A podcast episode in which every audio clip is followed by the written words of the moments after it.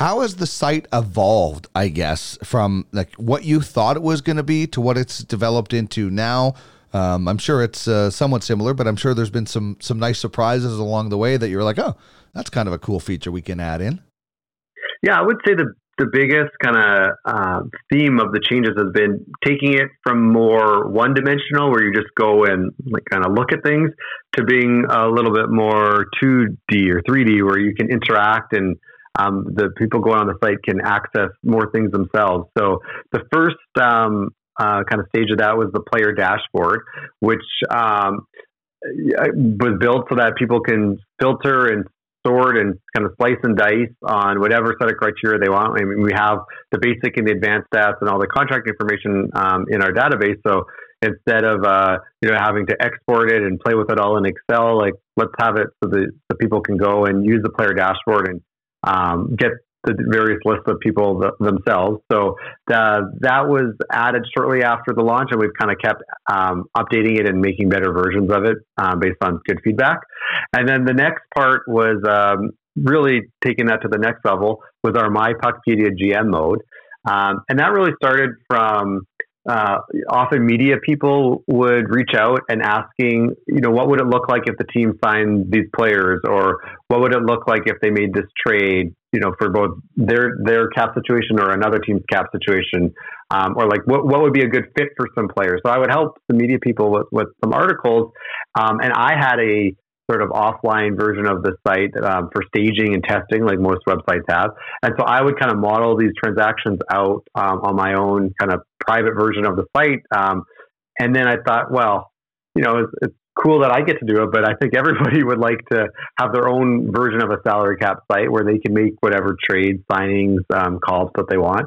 And that led to the My Puckpedia GM mode. So there's a button at the top uh, right of the page um, for it. And if you click on it and uh, set up an account, you can go in and uh, basically just just as I described, it's your own personal personal sandbox salary cap site, and you start with the current live site, and then you you can go and make transactions and not just see you know one trade or one team, but you could see how it affects every team or, or any any team that you want to look at, um, and uh, build out your roster or a bunch of teams, and uh, you can share it and, and take snapshots, um, and then when you you're kind of bored of that and you're ready to pull in the live information, you just hit the sync button and it will kind of wipe out everything you did and, and bring the up to date live stuff from the real site. So that I think was the biggest, most exciting change was to have it way more interactive and um, allow people not just to go look at kind of the real Puckpedia with real NHL information, but to also put their uh, GM hat on and have their own personal version. And going forward, I think that's an area where we'll really focus on building out more and having more features and and uh, ways of utilizing um, that functionality.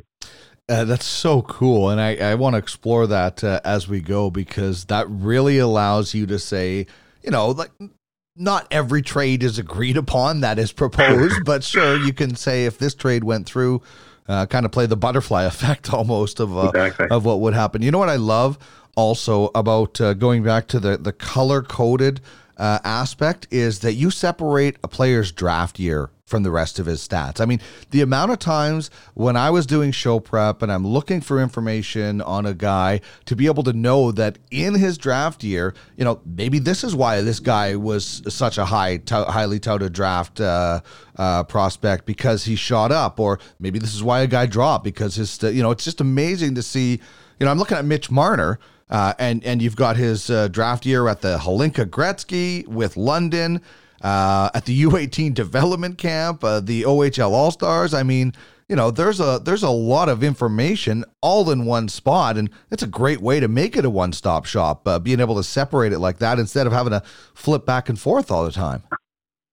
Yeah, again, the the one stop shop for having it all on one site, and then even within that, try to have everything on one page. That's really been kind of the guiding uh, um, idea for the site. One thing I, I forgot to ask you about in the player section, and that's the entry level slide tracker, which can sometimes be difficult to figure out for for uh, for fans and stuff out there. So, can you run through that? Yeah, so that is uh, certainly um, useful to understanding why teams make decisions with players, and then just also mm-hmm. what their future um, cap it might look like. Um, so if you go on that page, you know, really, I'd say the most critical part is just at the very top. It explains the rules for slides.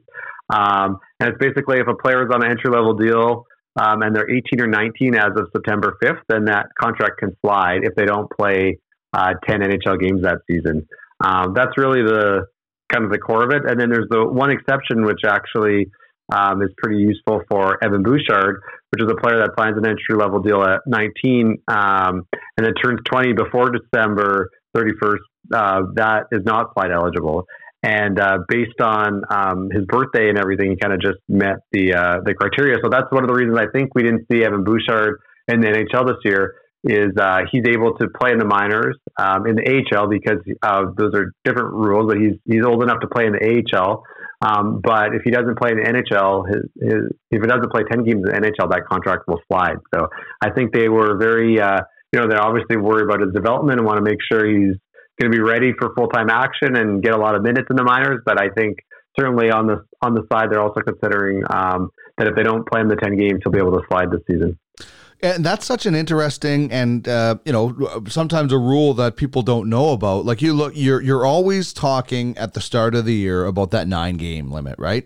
Is yeah. he going to play his nine games? Look, Leon Draisaitl went past that and then ended up uh, you know getting sent down at some point. Kirby Dach, you know, this year was was yep. uh, being watched of the Saskatoon Blades, and he blew past that, and I think he played like sixty games or something like that with. Uh, uh, you know, listen, you're, you're not worrying about it with, uh, you know, a Connor McDavid or Taylor Hall or, um, you know, some of these guys. Um, but there are players that you're watching about this. And this, I love how you have uh, the games remaining on uh, on some of these players. You know, and this is obviously a little bit more critical at the beginning of the season. You know, when you get down to uh, May and uh, or sorry, uh, March and things like that. If you're still there, you're still there. But it's really critical for the beginning of this. I, I imagine that gets a lot of use in October or September, October, November. Yeah, definitely. And then, um, you know, I get a lot of use out of it when I start seeing, okay, who do I think is not going to play NHL games this year, and I start sliding their contracts on the site as well. So I'm I'm a, I'm a frequent user of that page. It helps me um, kind of process the slides on the website. Oh, that's beautiful. Uh, we're speaking with Hart Levine, the man behind puckpedia.com here on Sports and More, the podcast. Um, as we alluded to, there's quite an extensive agent section on the website. First of all, what made you want to add this? And was this maybe one of the trickier things because you had to track all this information down yourself? Yeah, definitely um, trickier um, and harder to kind of get updated and keep updated, but probably the most rewarding part of the site because it is the only place um, that I believe has this information. And I get a lot of great feedback from uh, media people and team personnel and, and uh, agents, especially, um, how often they, they use that section. So, um, yeah, I think what led to it was, um, I, you know, as, as I think a lot of people playing, you know, NHL on PlayStation and, and making trades all the time, um, you know, you realize it's not quite that easy. Um, or trying to find players, you realize it's not quite that easy. Um, and, you know, it just, I, I, I really was interested in the business side and, July 1st, you hear all these contracts, and then you know you'd, you'd read in the paper about how the same agent represented some players, uh, multiple players that were involved. You know, for me personally, growing up as an Oiler fan, some key uh, storylines that involved agents. One was the uh, Mike Comrie, uh, you know, trade demand and um, repaying the signing bonus and everything instead of getting Corey Perry.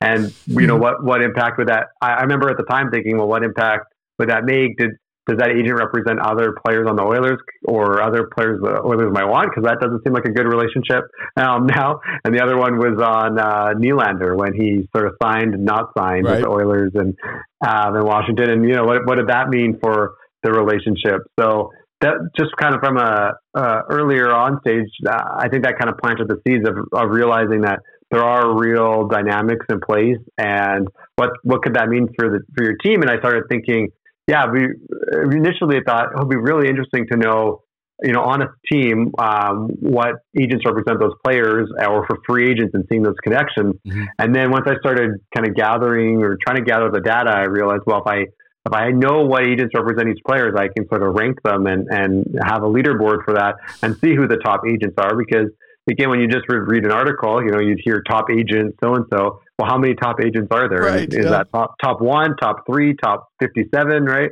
Um, and that that led to me gathering it, and um, you know, really the the leaderboard is what helped, um, I would say, accelerate getting the information because once I started ranking the agents, then they were much quicker to get back to me or even reach out, letting me know who I was missing and or, or changing, um, you know, for their new clients, getting it on their page so they would get credit for having uh, as, as many contracts as they do.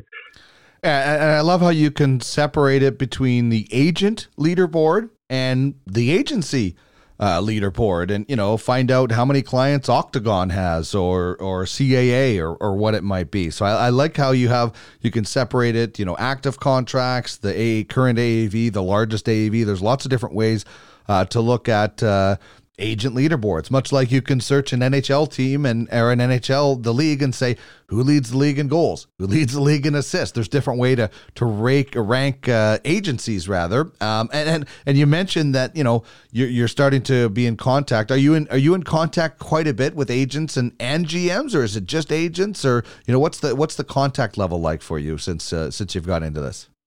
Yeah, definitely have a, a quite a good network now of agents. Um, and then um, with teams, um, you know, different members of the offices, um, you know, generally it's like an analytics person or someone in hockey operations. But yeah, it's been good. you know, again, a lot of it starts with uh, from an agent standpoint, you know, I'm looking for some information or they want to make sure that I'm giving them credit and then it kind of builds from there. Um, and on and then the feedback though that I'm getting from from team personnel and agents is, you know, which is very rewarding, is that they like to use the site um, to just kind of manage their day to day hockey information needs. Um, you know, obviously they have a lot of the information through their um, NHL and NHLPA um, databases, but I'm hearing from them that you know the way that it's organized and presented and and to navigate, they prefer to use the site. That you know super super rewarding and, and feels good. And um, yeah it's been uh, uh, you know really kind of fun part of building the site and is building those connections hearing some of the stories and getting to know some of the the great people in hockey